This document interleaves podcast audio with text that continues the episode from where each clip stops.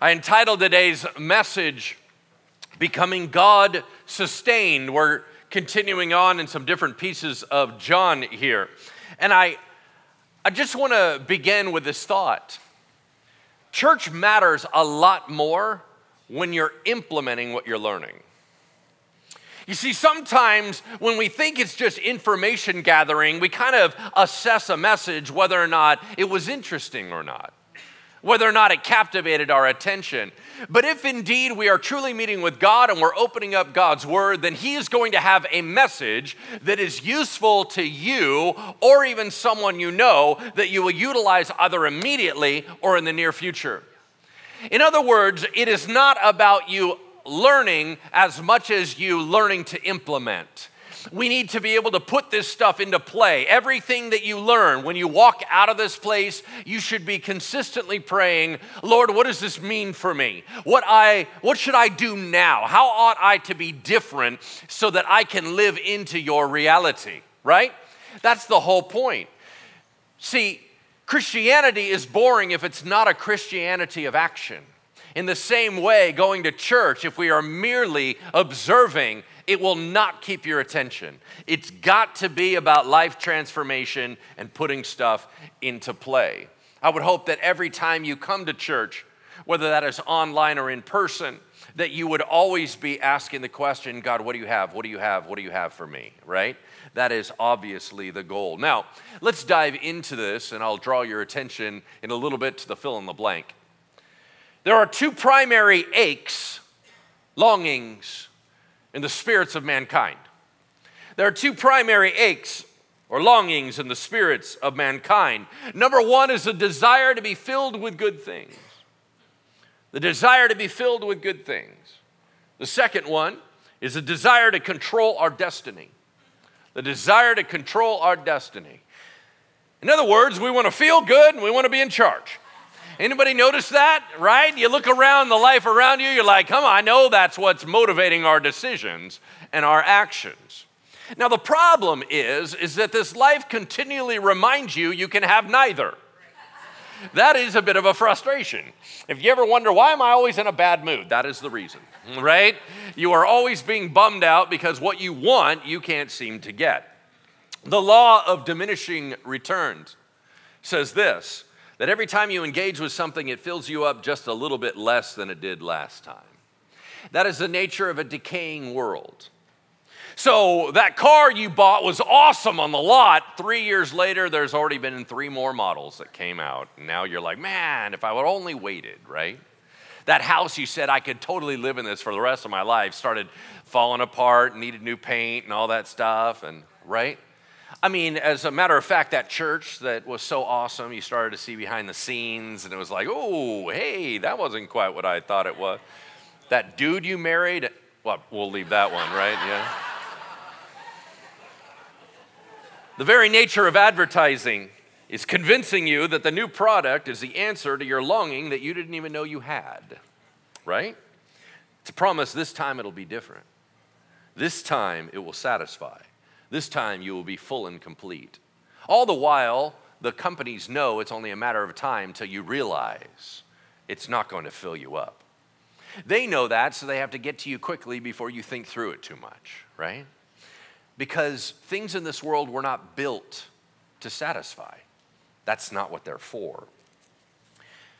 When we have a desire, as I mentioned secondarily, to control our own destiny, the problem with that is that we want a positive, hopeful future, but we don't want the accountability today.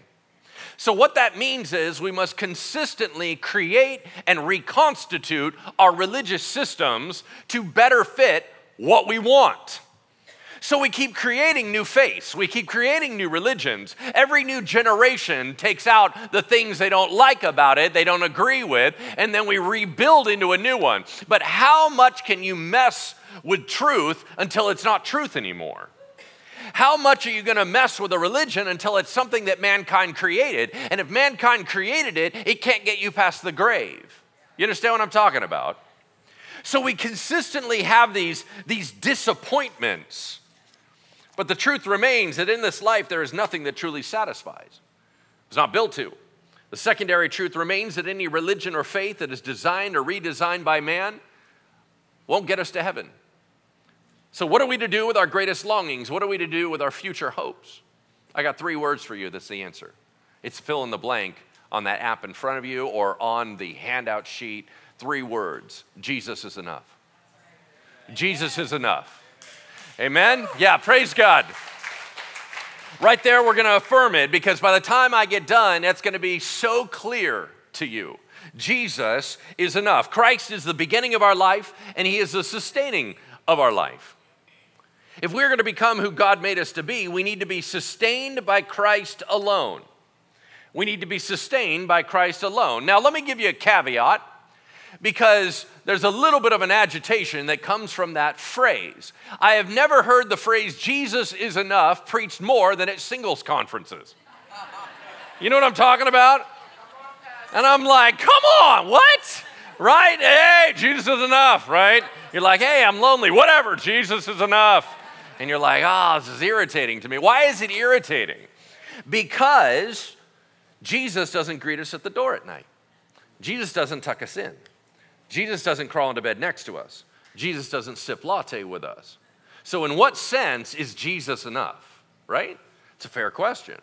You see, God knew this limitation and He called it out at creation. He called it out in the Garden of Eden. While God was personally and bodily with Adam, He said the phrase, It is not good for man to be alone. But God was there. Huh. That's interesting. So, in what way is Jesus enough? Now, this is going to get a little bit tricky here, but try to follow me. You see, what we crave is not just being around people. We always say that we want that life partner, we want that person to be with us. And all those that were married were like, okay. I thought that too. But I would suggest, and, and, and in a moment, I'm going to have you raise your hand, but I need to give you the rules first so you don't get yourself in trouble. Okay? In a moment, I'm going to ask you Have you ever been in a toxic relationship? If they're sitting next to you, just wink. You know what I mean? You know what I mean? Anybody ever been in a toxic relationship? Yeah, okay. So obviously, just being with someone in a deep way is not always fulfilling. As a matter of fact, sometimes it can be less healthy than not having anybody at all. There are some of us that have become more lonely in a crowd than we are when we're by ourselves. So, proximity to people is not the solution. Yes? We know we need people. We know we crave people, but it's not just any people. It is certain types of people and certain types of blessing that they bring. And you want to know why that is? Because you are actually craving God. And here's what I mean when you look as a child for assurance from your parents, you're not looking for your parents' dysfunction to respond. You're looking for God to speak through your parents, right? When you are coming to your friends for compassion and affirmation, you don't want their opinion. You want the Holy Spirit to speak through them to you. You see, when you are scared and you want protection from someone, you're hoping that God empowers that person to protect you, right? When it's a spouse, it's the godly parts of our spouse that fill us up, not the other parts. So the bottom line is that we are actually craving the image of God in people. We're still craving God. We are craving Him in a different type of container, in a different way. God flows through every human being in a very unique way. And what we want is more of God. It happens to be contained in people. So, simultaneously, these two things can be true Jesus is enough, and you need me, and I need you. Do you understand why? Because truly it is God in us, the Spirit calling to Spirit. It is still, you guys, that's why fellowship is different than just hanging out. Because there's something powerful when there is the living, active God breathing through your friends, breathing through your family. That is what builds you up. You still want more God, you just need Him in a different container, right? Let me share with you. Uh, a truth, just write this down. Uh, it's Not going to sound that impressive. Later on, you're going to reflect on it and you're like, oh my gosh, that guy's brilliant. Not really. God provides indirectly through community what he does not provide directly from his spirit. God provides indirectly through community what he does not provide directly from his spirit. In other, world, in other words, community is designed to fill up what God doesn't give you straightforward. I'm going to use an illustration I totally just made up, which means it is questionable. But here's the point air. We all need air to survive. And for the most part of our lives, we can just have the air directly. And that is how God blesses us. By everywhere we tend to walk around, we have the air of God, and that is that is good. But there are a few environments where we can't have air the same way. We need it in a different container. For example, when you are scuba diving or you're in space, you need the same air, but you need it in a different way. It is not available to you like it's always available to you. It needs to be packaged into a vessel and then given to you at the right time in the right way. I'm going to suggest to you we always need God, we always need Jesus, but sometimes when we're in the social sphere of reality, we need it through the containers of people. Does that make sense? So we need more of God, but sometimes the best way He's going to get through to you is through me and you and the person sitting next to you. We still need God, just in a different container. If we abide in Christ, if we live connected to Christ, we will live. If we try to survive on anything from this world, we will die. And that leads us to the message today. Would you turn with me to John chapter 6, verse 24? John chapter 6, verse 24. If you're following along in the ESV, it is page 891, 891. If you need a Bible, there should be one under the seat in front of you. That'll help you get there a lot faster. Now, context is everything. If you know the context, it changes what you're learning. So let me give you the context for this passage. Really, we're going to be studying a conversation Jesus had with people as he was walking from the seashore to a synagogue. He's in the town of Capernaum. And as he walks along, he's going to start dropping truth bombs. And he's going to be saying them in such an offensive way that by the time he gets done, the Bible says, quote, and many disciples no longer followed him. Like, this is a brutal conversation. But four times in that conversation, Jesus says the phrase, truly, truly, I say to you, which means this is really important. If we have a conversation where Jesus says four times, this is important, then we need to talk about it. Yeah? No matter how crazy it sounds, I think when we dig into it, we can appreciate it. Now, here's the importance of the context. Number one, it is Passover season. That is going to have a little bit of a play in this. But the most important factor to realize is this conversation happens the day after a mega ministry event. And what I mean by that is that the day before, Jesus fed 5,000 men, not counting women and children, with five loaves of bread and two fish. Everybody was stunned.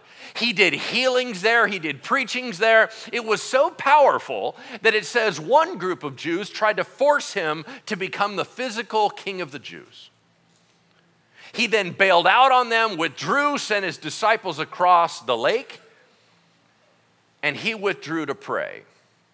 Now, that night, not having his own boat, he comes walking on the water and joins the disciples, and they go to the other side. So now everybody that flocked around to see the miracle man are on one side of the lake, and him and his disciples are on the other side of the lake. They get up in the morning and they're like, Where's Jesus? That's where our story begins. Let's go ahead and take a look. John 6 24. So when the crowd saw that Jesus was not there, nor his disciples, they themselves got into the boats and went to Capernaum seeking Jesus. When they found him on the other side of the sea, they said to him, Rabbi, when did you come here? Jesus, totally ignoring their question, answered them, Truly, truly, I say to you, you are seeking me not because you saw signs that would point to who I really am, but because you ate your fill of the bread. Let's pause for a moment. Why are you at church? Why do you follow Jesus? Why are you a Christian? I think motivation matters. Now, I will, before you start to panic, I will let you know that I've actually never met anyone that follows Jesus with pure motives. That's actually not a thing. I would hope that you have more pure motives than less pure motives. I would hope that you are actually here because you want to engage with God, that you want to know more about Him, that you want to hear His revelation, that you want to worship His name. I hope that you're here for the right reasons. I don't know if that is true. But Jesus noticed that a lot of the folks in his crowd were not following him for the right reasons. They loved the flash and they loved the stuff. They literally got some really good bread. I would imagine, right, that if Jesus multiplied bread, it was probably pretty yummy, right? I don't know what kind of baker he is, but I mean, he's the king of all creation, so I would imagine it's pretty good. So they had this, and they're like, yeah, we want to get more of that stuff. And Jesus called them on it. Now, that seems like a terrible idea. Why would you confront people? Like, why don't you just let them keep coming? Why not just get a bigger crowd? I mean, isn't that what ministry is about? Like, you get a bunch of people together and, hey, they're all in different places, just let them hang out with you. Man, that's what you should do, right? If you want to be famous. But Jesus didn't care about being famous, he was in for transformation. And he was like, hold up, before we go any further, we need to have a talk. You're not here for the right reasons. So let's talk. And he calls him on it. Hmm. I want you to write down this phrase. The greatest thing about heaven is not the stuff, it's the one waiting for us there. The greatest thing about heaven is not the stuff, it's the one waiting for us there. If you can truly say that, it's going to purify a lot of why you do what you do. You guys, let me be honest with you. The Bible, when it describes stuff about heaven, I know it's just imagery. It's not all that impressive to me. Streets of gold sound really slippery in the rain, right? Sounds kind of garish, kind of weird, you know? And I understand those are all images because what it's really saying is that what we value so highly here on this earth is just pavement in heaven. You understand what I'm saying? Like it's it's powerful imagery, but I don't really know what's there, so I can't really look forward to it. I can't really get too excited. I know concepts, it's going to be adventurous and it's going to be all this. Do you know why I want to go to heaven so bad? Because I finally want my muscles to relax when I see my Jesus face to face and realize he receives me, he loves me, and I never have to be away from him. That's why I want to go to heaven. It is not any of the stuff. I don't care about the stuff. And so I'm just, I'm asking consistently for you to question your motivation. Why do I want God? Is it what He can give to me? Or is it because of Him Himself? That's what's so important. Hmm. Pick it up in verse 27. He said, Oh, so about your motives, do not work for the food that perishes but for the food that endures to eternal life, which the Son of Man will give to you. Let's pause. What is work? This is, a, this is kind of a trippy concept. Work is you trading parts of your life for something. Some of us are at a job eight to 10 hours a day. Man, that is a lot of time. You see, in prior generations, money used to be a big thing. I feel like it's not so much a big thing anymore. Now everyone's impressed with time, right? Like you realize you have a limited amount of time, and man, I will pay just to get clear time to be with my family. I will pay in order to have time with my friends. Like we now know time is a big deal. Well, you're trading your time. You only have so many hours on this planet. You're trading your time for something. What are you trading it for? Because if you're just trading it for cash and then you blow that cash on something that just falls apart, you're going to be pretty disappointed with your life. So Jesus calls them on it and he says, Hold on, while we're talking about this, when you're living and you're working, can we please keep an eternal mindset? Can you lift your head up and look at me? Keep me in constant view. When you go to your job, I want you to go to your job. But your job isn't just a job. Your job is an opportunity to minister and love on people. Your job is an opportunity to pray for your coworkers. Your job is an opportunity to have divine appointments. Your job is an opportunity to be able to gather something together and figure out how do I invest in the kingdom with the money that I'm receiving. Your job is not just a job. You got to keep your head in the game and realize there's more important stuff than just money. Verse 28. They said to him, All right, cool. So you're talking about what's most important. Let's talk about that. They said to him, What must we be doing to be doing the works of God? And Jesus answered them, This is the work of God, that you continually believe in him whom the Father has sent. I don't know if you saw how important what we just read is, but I'm going to dig into it a little bit. Here's the problem the Bible says that salvation has been offered to all people. Did you know that? For God so loved the world, that means everybody, that he gave his only son that whoever believes in him would not die but have eternal life, right? He has said it's a wide open call. It's the whosoever can come to me. Jesus said he died for the sins of the world. So the payment has been made for all, but not all are going to heaven, right? So this is the big dilemma. What determines who's going and who's not? I mean, Jesus died once for all. So, what is the big determining factor? I mean, this is the number one religious question is how do I get to there from here? What do I got to do?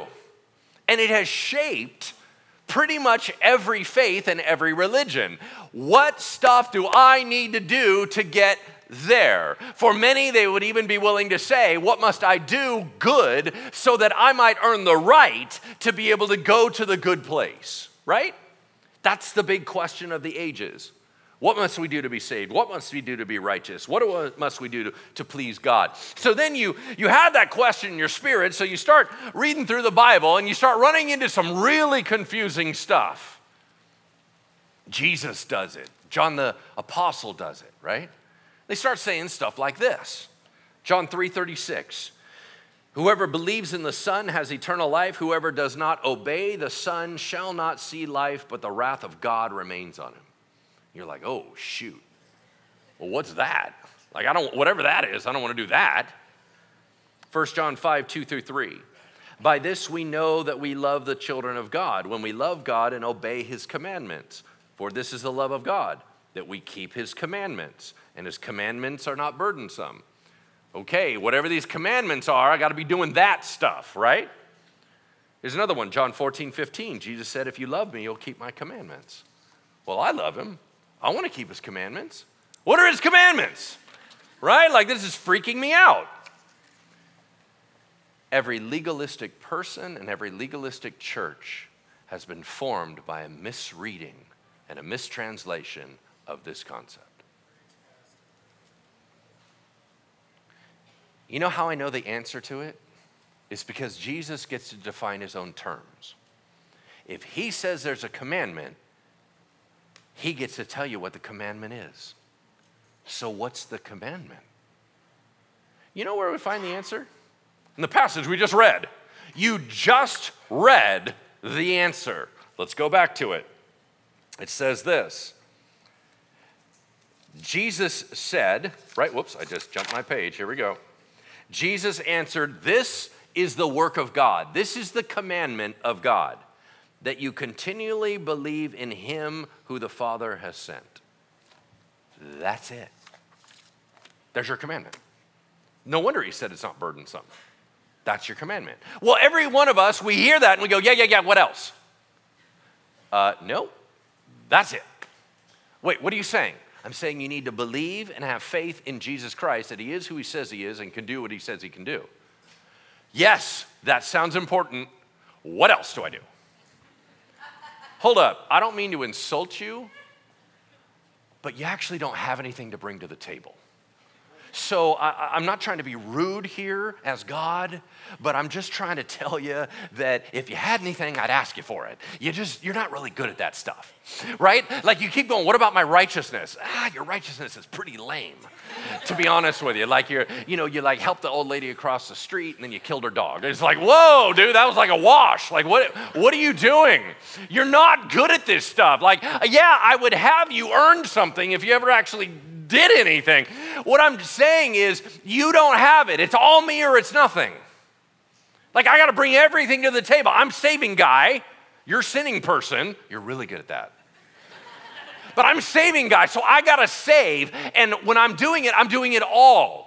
That's why it's called in the Bible a free gift of eternal life. It says we inherit. We don't get a reward of eternal life. It's not a performance based issue, it's, it's an absolute free gift. So you have to lock that in your mind. What must I do? Fall into his hands. That's it. Like he goes, No, no, no. I put it into a big package and I slide it over to you and you open it. Okay, cool. After I open it, what do I do? That was it. Just open it. You see, the rest of the Bible has a lot of things that are good for remaining connected and for living abundantly. All those rules, regulations, command, they're all important. Just don't put them in the salvation formula. Do you understand what I'm saying? All that other stuff matters, but it matters for something else. Salvation is only faith, that's it. The Bible even says it is not by works, lest anyone think they're doing good stuff and they get cocky about it, and then I lose them anyway. So, burn it in your mind. What is the one thing required of us to be saved? Believe Jesus. That's all we got. Yeah?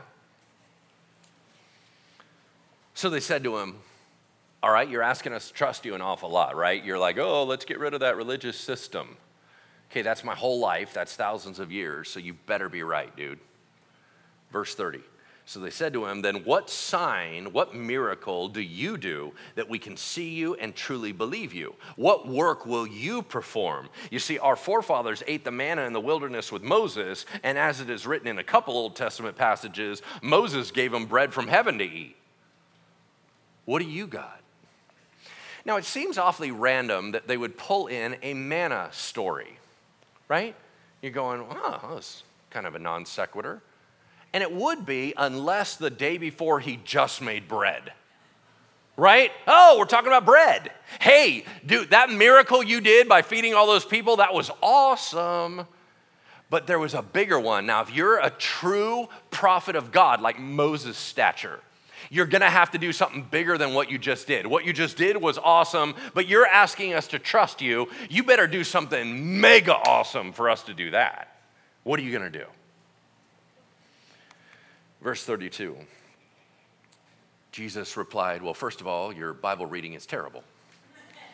Jesus said to him, Truly, truly, I say to you, it wasn't even Moses who gave him the bread from heaven, it was my Father. So, first of all, you quoted it wrong. Let's get that right. Go to verse 34. And they're like, all right, whatever. It, it's important bread. I get, okay, give us this bread. Verse 35 Jesus said to him, I am the bread of life. Whoever comes to me shall not hunger, and whoever believes in me shall never thirst. What's he saying? I'm the better manna. You guys are so impressed with the manna thing. But it was bread, and then it was gone. I'm living. I'm your sustenance. I'm everything you need. I'm your source. I'm what keeps you going. I'm it. And I'm living and active and engaging with you and all that. It's that I'm the bread of what does bread represent? In most cultures of the world, bread is a staple of the food, right? In other cultures, it's rice. Either way, it's carb, yeah? So you have this staple. It's, it's people are literally ingesting something and it's giving energy to their bodies and they're moving forward. And so he's going, listen, that which makes you continue to go, I'm the best version of that. I'm the best food. I'm the best drink. In other words, anything that matters is going to come from God because he's a source of anything that matters. Yeah? Pick it up in 36. He said, But here's the problem. I said to you, You've already seen me, but you don't believe me. Like I've given you the offer, you're not buying it. Go to verse 40. So, this is the will of my Father, that everyone who looks on the Son and believes in him should have eternal life. Once again, why is belief so important? It's all you have. That's why it's so important. You can't go another route because you don't have anything else. He does all the work, we engage. That's it. Is that hard or is that easy? Well, I've shared with you before. If you're full of yourself, it's hard. If you're desperate, it's easy. Right? Because if you got nowhere else to go, what are you going to do? Open the package. But if you're like, I don't need any more stuff, well, I guess the package remains unwrapped or unopened. Here we go, verse 41. So now the Jews are ticked off. So the Jew, and when it says Jews, it means leaders. So the Jewish leaders grumbled about him because he said, I'm the bread that came down from heaven. They couldn't believe that. And they said, Is not this Jesus, the son of Joseph, the carpenter guy, whose father and mother we know? Like, he didn't come from heaven, he came from Olive Street, like two blocks over. We know this guy. Oh, you came down from heaven. How does he say, I've come down from heaven? And Jesus said, Do not grumble among yourselves. No one can even come to me unless the Father who sent me draws him. Hold up. You know what's hard about my job? You didn't ask. I'm going to tell you. This is part of my therapy. You know what's hard about my job? I, I, do a lot of work to try to present well. I do a lot of work to research well and to be convincing. And, and honestly, I have to admit, I feel like I can be pretty convincing, right? Like, I feel like if I work hard enough on it, I'm like, yeah, I can be convincing, like almost like cult leader weird. You know what I'm talking about? And it's kind of like, I'm glad this guy's legit because something's wrong with that dude, right? And I'm like, here's the problem with my job none of that matters. Why? You see, at this church, we're not interested in pressing. We're not interested in just being famous. We're interested in true life transformation, and no human being can do it. Literally, if I'm awesome at my job, nobody still gets saved. Like I could convince, nobody has ever gotten saved because they were convinced into it. Nobody ever uh, received Jesus because it was a good idea. It's either all God or it's nothing. It's literally, He opens your eyes, opens your heart, opens your spirit, or it remains closed. No human being is going to argue you into the kingdom. Nobody is going to say the right things and you're going to get saved. Either the Holy Spirit does all of it or nothing. So I could be awesome at my job and nobody still gets saved. Do you understand that's why our pastors get prayed for before every Saturday, before every Sunday? Why? Because we know it's not us. That our job is just to be a vessel to do our best, but ultimately, if anything legit is going to get done, it's the presence of the Holy Spirit. It is God Himself. Amen?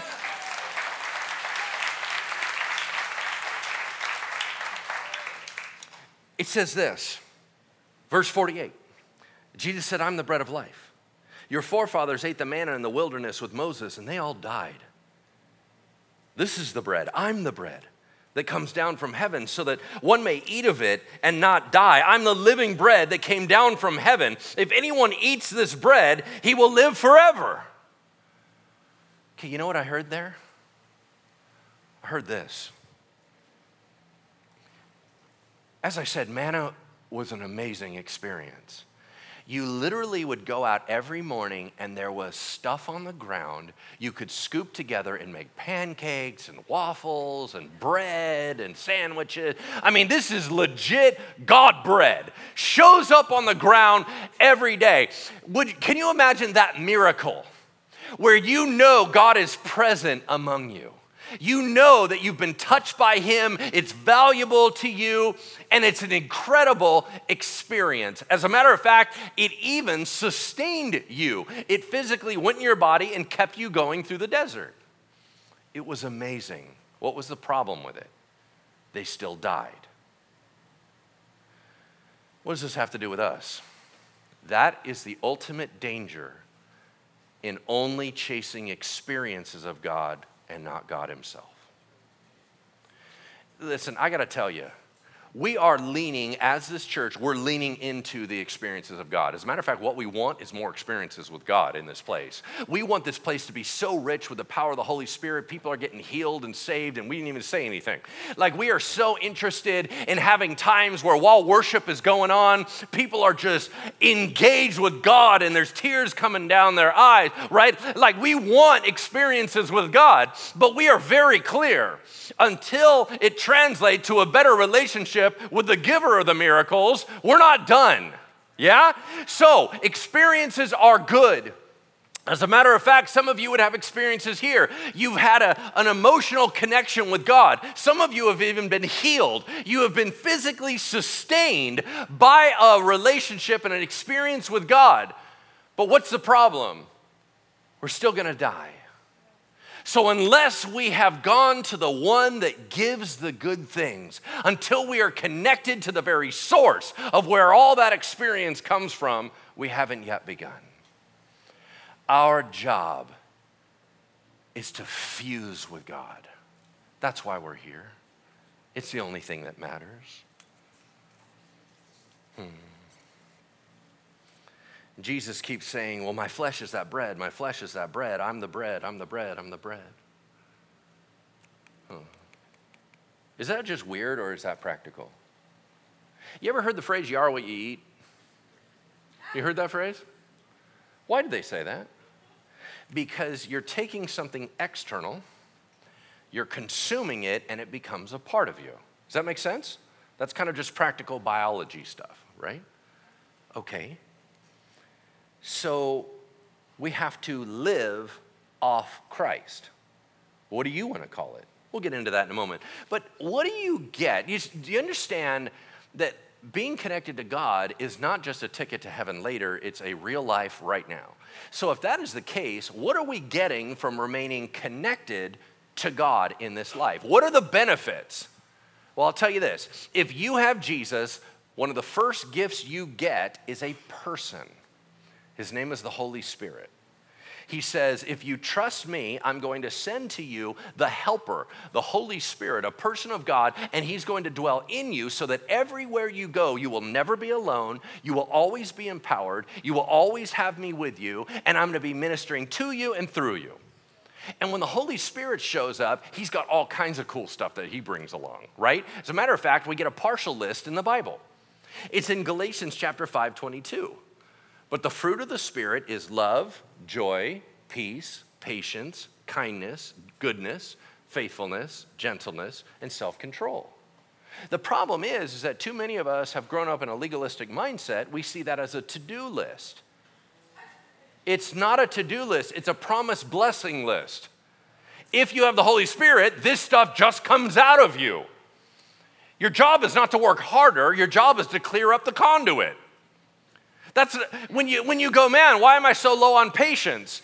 Because there's a disconnect between you and God. Man, why is it so hard for me to love somebody? It's not because you're not trying hard enough. You don't have it in you on your own. It's got to be a flow of God in you to where you have such an abundance you can't help but give it away. You're like, man, I got too much love, got too much love, I got to give it to somebody. Right? So you see, there is a blessing and benefit to being connected to the source right here, right now, every day. And I think you and I need more of it. That's what I think. Verse 53 Jesus doubles down on his creepiness. He said to them, Truly, truly, I say to you, unless you eat the flesh of the Son of Man and drink his blood, you have no life in you. Whoever feeds on my flesh and drinks my blood has eternal life. Ew. Do you know what the actual Greek translation is in verse 54? Whoever loudly munches on me continually. Eee. That is so bizarre. That's, of course, where all the disciples are like, I'm out, right? Like the whole cannibalism thing kind of threw me, right? We were all cool till then. Okay, so what's he saying? Once again, it's practical. Why is it practical? You need to get that which is external to you internal. How are you going to do that? What do you want to call it? Right? Cool. So Jesus dies on the cross and he sheds his blood. How are you going to get that blood in you? Now, back then, they didn't have trans, what, transfusions. Maybe he would have used that one. That would have been kind of cool. How are you going to get that which is over there into you? Like he died on the cross, his body, his sacrifice. How are you going to get that in you? Because you need it in you. You need his sacrifice in you. You need his blood of the new covenant in you. You need all that in you. So, how are you going to get it in you? In his mind, he was being as simple as possible. And he's like, well, the only way I see in society where we get stuff into us is we eat it. We drink it, and it becomes a part of the very core of who we are. So, yeah, do that. Like, I'm not trying to be weird, I'm just trying to be practical. Get it, the outside thing, into you. And everyone's like, I don't understand. Oh, he must mean communion. He doesn't mean communion. He means get all that He provided for you into you. How are you going to do that? I don't know. But you got to do that. It means remaining connected, having a relationship, letting it flow, reading His Word, worshiping His name. It's a whole bunch of stuff, but it just all has to keep getting inside of you. And since He's talking to some, some folks that were not educated, He wanted to go simple. And the only analogy that made any sense was eat it and drink it, and it'll become a part of you. That's it.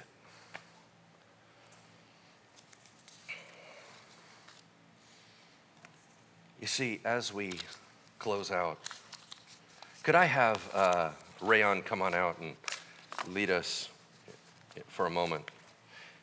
I want to take some time and pray. I want to pray for two groups of people.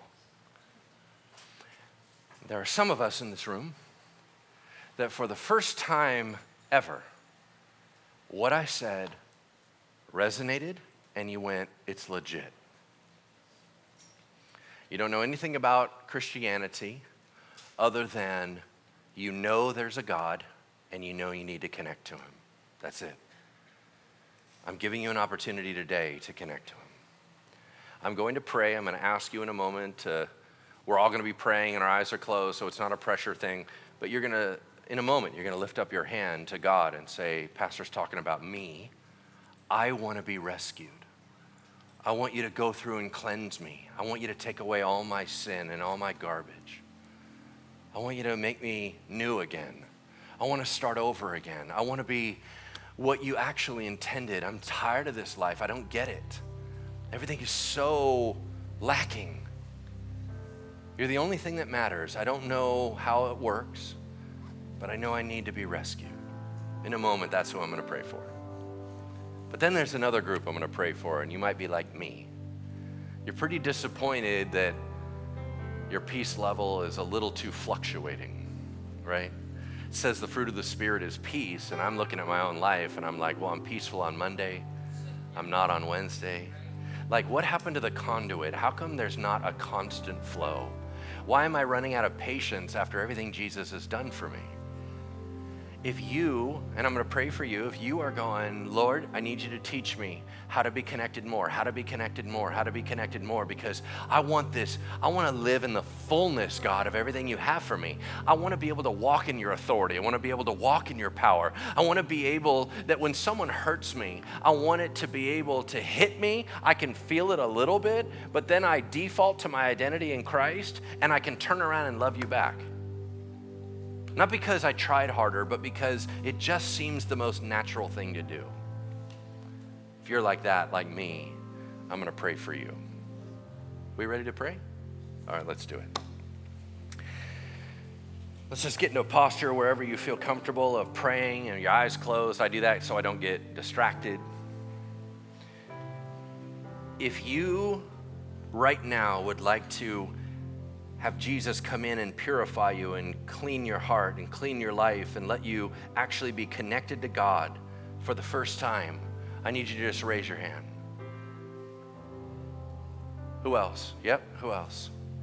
I'm going to be praying for you. Yep, I, I got you, I got you, I got you. Yep. All right, here we go. I'm going to be praying on your behalf. You pray in your heart along with me. I'll give you the words. Here we go. Lord, He's talking about me. Jesus, I need to be rescued. I don't, I don't even know what I need to be rescued from. All I know is that this can't be it. All I know is that I, I've kind of only been able to live for me, and, and it's not impressive enough. I, it just doesn't seem right.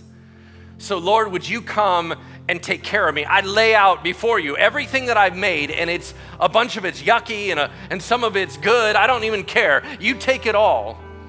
I just need what you have. I want to be connected to you. I want to know my God. I want to hear from my God. I want to be able to become what you built me to be. I just pray right now save me, rescue me, heal me, take care of my past, take care of my present, and secure my future. I don't want to be alone anymore. I don't want to just be me. I want to be all of me. I want to be everything you made me to be. And I want you, God. I want you. I want it to be personal.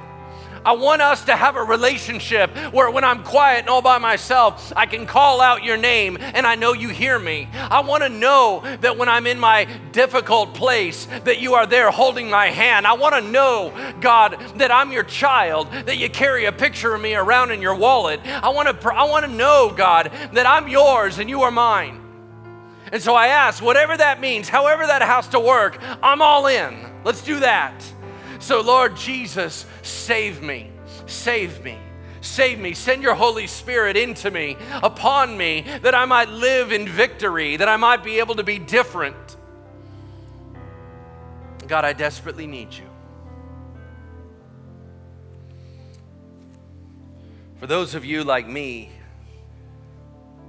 need the Lord and the Holy Spirit to teach us how to be living more connected, raise your hand. Anybody need that? Yeah, there's a whole bunch of us. There's a bunch of us. Yeah, you bet. Let's pray. God, Pastor's talking about me. You said in your word that you would keep us in perfect peace if our eyes are stayed on you. Clearly, my eyes aren't staying on you, and I don't even know why. I, I can name the times, Lord, when I'm just being hard headed or I want to sin and I'm trying to shut you out. And but Lord, there's times when I, I feel like I want you. I feel like I'm I'm leaning into you and I'm still freaking out. So, Lord, all that, that beautiful Holy Spirit gifting, love, joy, peace, patience, kind, all that, the faithfulness, the loyalty, Lord, I want it to be natural to me. I want so much of it that it's easy to give away. So, I need to learn from you, Holy Spirit, how to remain connected on a continual basis, not just a bucket full on the weekend and drying up, just a constant source. But I don't know how to do that, Lord. I know it can't simply be daily devotions. I know it can't simply be steady church attendance. It's got to be something more personal. Lord, how do I walk into work every day connected to you? How do I get on the bus connected to you? How do I go to school connected to you? How do I come home and hang with my friends connected to you? I need to know that. And maybe, Lord, you've told me and I wasn't listening. I'm listening now. So I'm asking, would you change me? Would you show me? Would you transform me? In Jesus' name. If you raised your hand to receive Jesus Christ as your Lord and Savior for the first time in that first round of prayer, in a moment we're going to have the prayer team come up here. They would love to just pray over you, encourage you. And then as you leave, there's a wall as you're in the lobby, and it says connect on the wall. Right there at that place, they have a packet.